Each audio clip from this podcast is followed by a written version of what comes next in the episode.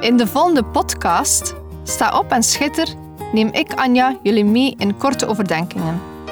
Als christenvrouw, moeder en echtgenote wil ik bemoedigen en aansporen om op te staan en te schitteren. We zijn niet gemaakt om in Gods koninkrijk stil te zitten en niets te doen, maar om op te staan en dienstbaar te zijn.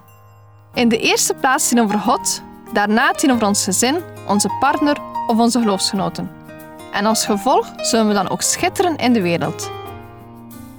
Neem je Bijbel bij de hand, want zonder Bijbel zijn we als een kok zonder eten of een zanger zonder stem. Dus luister naar, sta op en schitter.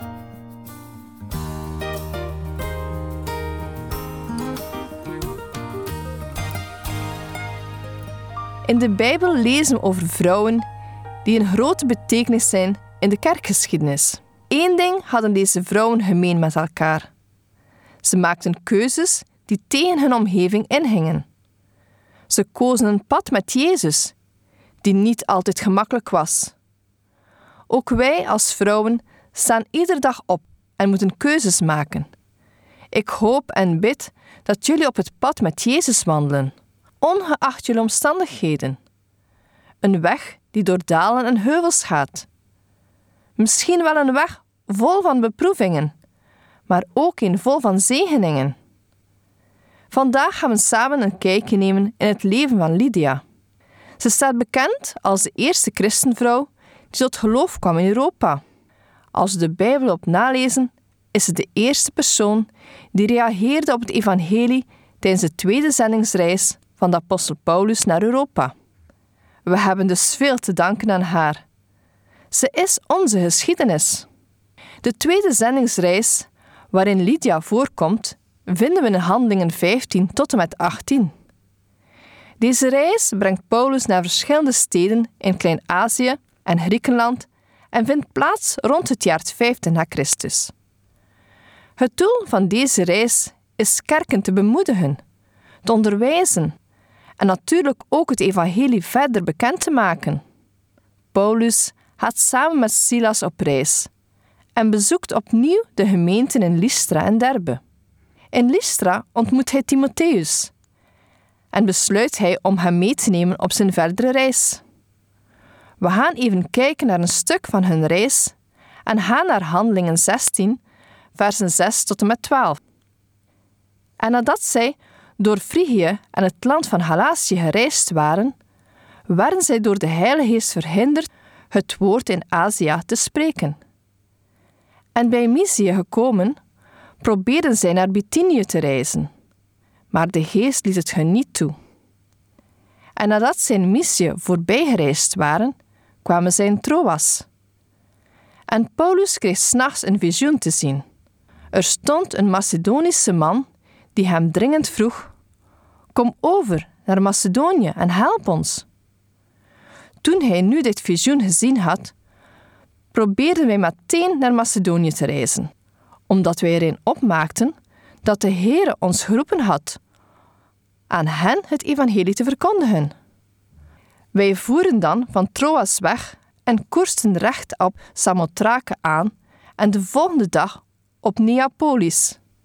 En vandaar gingen we naar Filippi, de eerste stad van dit deel van Macedonië, een kolonie. En we verbleven een aantal dagen in die stad. We zien hier dat Paulus, Silas en Timotheus van in het begin van hun reis worden geleid door de Heilige Geest. We lezen in vers 6 dat ze door de Heilige Geest waren verhinderd om in Azië het woord te verkondigen. In vers 7 lezen we hoe de Heilige Geest hun niet toeliet om door te reizen naar Mysië. In vers 10 krijgt Paulus een visioen waarin een man uit Macedonië hem roept. Steek over naar Macedonië en kom ons te hulp. De roep om hulp van de man in het visioen is kort, maar krachtig. Fantastisch om te zien hoe God driemaal ingrijpt om duidelijk te maken wat zijn plan is. Ik ben wel een beetje jaloers op Paulus dat hij de stem van God zo goed verstaat. Paulus was niet van plan om naar Filippi, een stad in Macedonië, te reizen, maar het was wel Gods plan. Het is zo mooi om de leiding van God in het leven van Paulus te zien. Door deze gehoorzaamheid komt het evangelie van Azië naar Europa. Zoals ik al zei, dit is de start van onze kerkgeschiedenis in Europa. Ik ben God echt dankbaar dat Hij verkoos om het evangelie ook in Europa te verkondigen. Laten we verder lezen hoe dit gegaan is. We lezen vanaf versen 13 tot met 15. En op de dag van de Sabbat gingen wij de stad uit, de rivier langs, waar het gebed gewoonlijk plaatsvond. En nadat wij daar waren gaan zitten, spraken wij tot de vrouwen die er samengekomen waren. En een zekere vrouw, van wie de naam Lydia was, een purperverkoopster in de stad Thyatira, die God diende, luisterde naar ons. En de Heer opende haar hart, zoals zij acht gaf op wat door Paulus gesproken werd. En toen zij gedoopt was en haar huisgenoten, drong er ze bij mij op aan: Als u van oordeel bent dat ik trouw ben aan de Heere, kom dan in mijn huis en blijf er. En zij drong er sterk bij ons op aan. De normale strategie van Paulus was het evangelie eerst naar de lokale synagoge te brengen. Want als hij eerst naar de heidenen ging, zouden de Joden nooit luisteren naar wat hij te zeggen had. Filippi was echter een stad zonder synagoge. Er waren waarschijnlijk wel enkele Joden in Filippi, maar slechts een zeer klein aantal. Niet eens genoeg om een synagoge te onderhouden. Om een synagoge te kunnen oprichten, zijn er volgens Joods gebruik tien Joodse mannen nodig. Vrouwen kunnen geen synagoge oprichten, maar krijgen de vrijheid om samen te bidden als ze dat willen. We zien hier dat er zo'n samenkomst is aan de rand van de rivier. En daar gaat Paulus zijn aandacht naar uit. We ontmoeten hier Lydia. Ze is niet geboren in Filippi, maar komt uit de stad Thyatira. Een stad die in het westelijk deel van Turkije lag. Zo weten wij dat zij geen Joodse achtergrond heeft. Lydia vertoont gelijkenissen met de vrouw uit Spreuken 31. Het zijn allebei zakenvrouwen die handelen in paarse stof. Maar het belangrijkste, ze eren God. Lydia is er samengekomen met andere vrouwen om te bidden. Er staat zelfs nog meer. Die God diende, luisterde naar ons. Ze is blijkbaar ook dienstbaar voor God. Ze is niet alleen samengekomen op Sabbat om te bidden uit gewoonte, maar haar hart is gericht op God. Er was nog één iets te kort: de boodschap van Jezus. En we hebben zo net gelezen, en de Heere opende haar hart, zodat zij acht gaf op wat door Paulus gesproken werd. Het is ironisch dat de vrouw die het meest enthousiast reageert, helemaal geen Joodse is. God koos een niet-Joodse vrouw en opende haar hart. En we lezen direct erna dat er een gevolg is op die keuze, namelijk de doop. Een doop niet alleen voor haarzelf, maar ook voor haar huisgenoten. We kunnen ervan uitgaan dat ze niet getrouwd of weduwe is, want ze staat duidelijk aan het hoofd van het huishouden. Zo mooi om te zien dat ze het evangelie niet voor haarzelf wil houden, en ze het deelt met haar huisgenoten.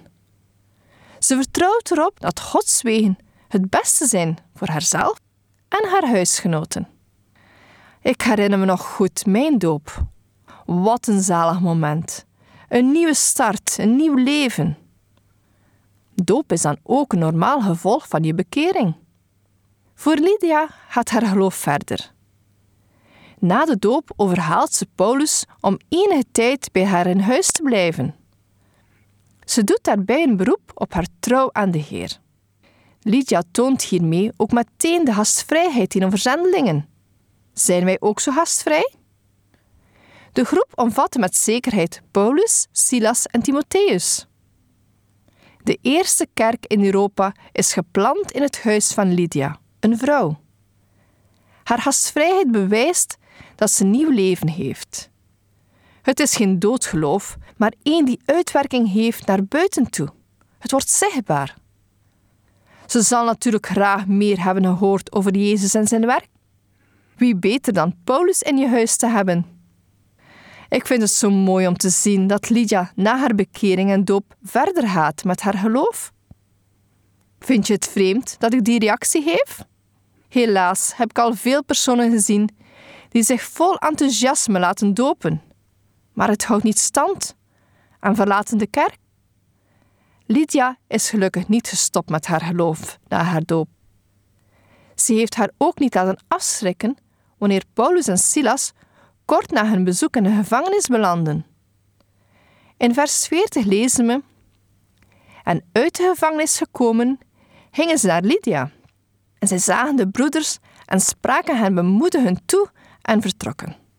Haar huis werd een huis voor gelovigen. Er staat zo opmerkelijk dat Paulus en Silas de broeders zagen. Ze zien gelovigen van wie Lydia het nieuwe leven deelt. Ze zien nieuwe familieleden in Gods gezin. Terwijl ze daar zijn, gebruiken ze de gelegenheid om hen te bemoedigen. Lydia's huis werd de eerste kerk in Europa.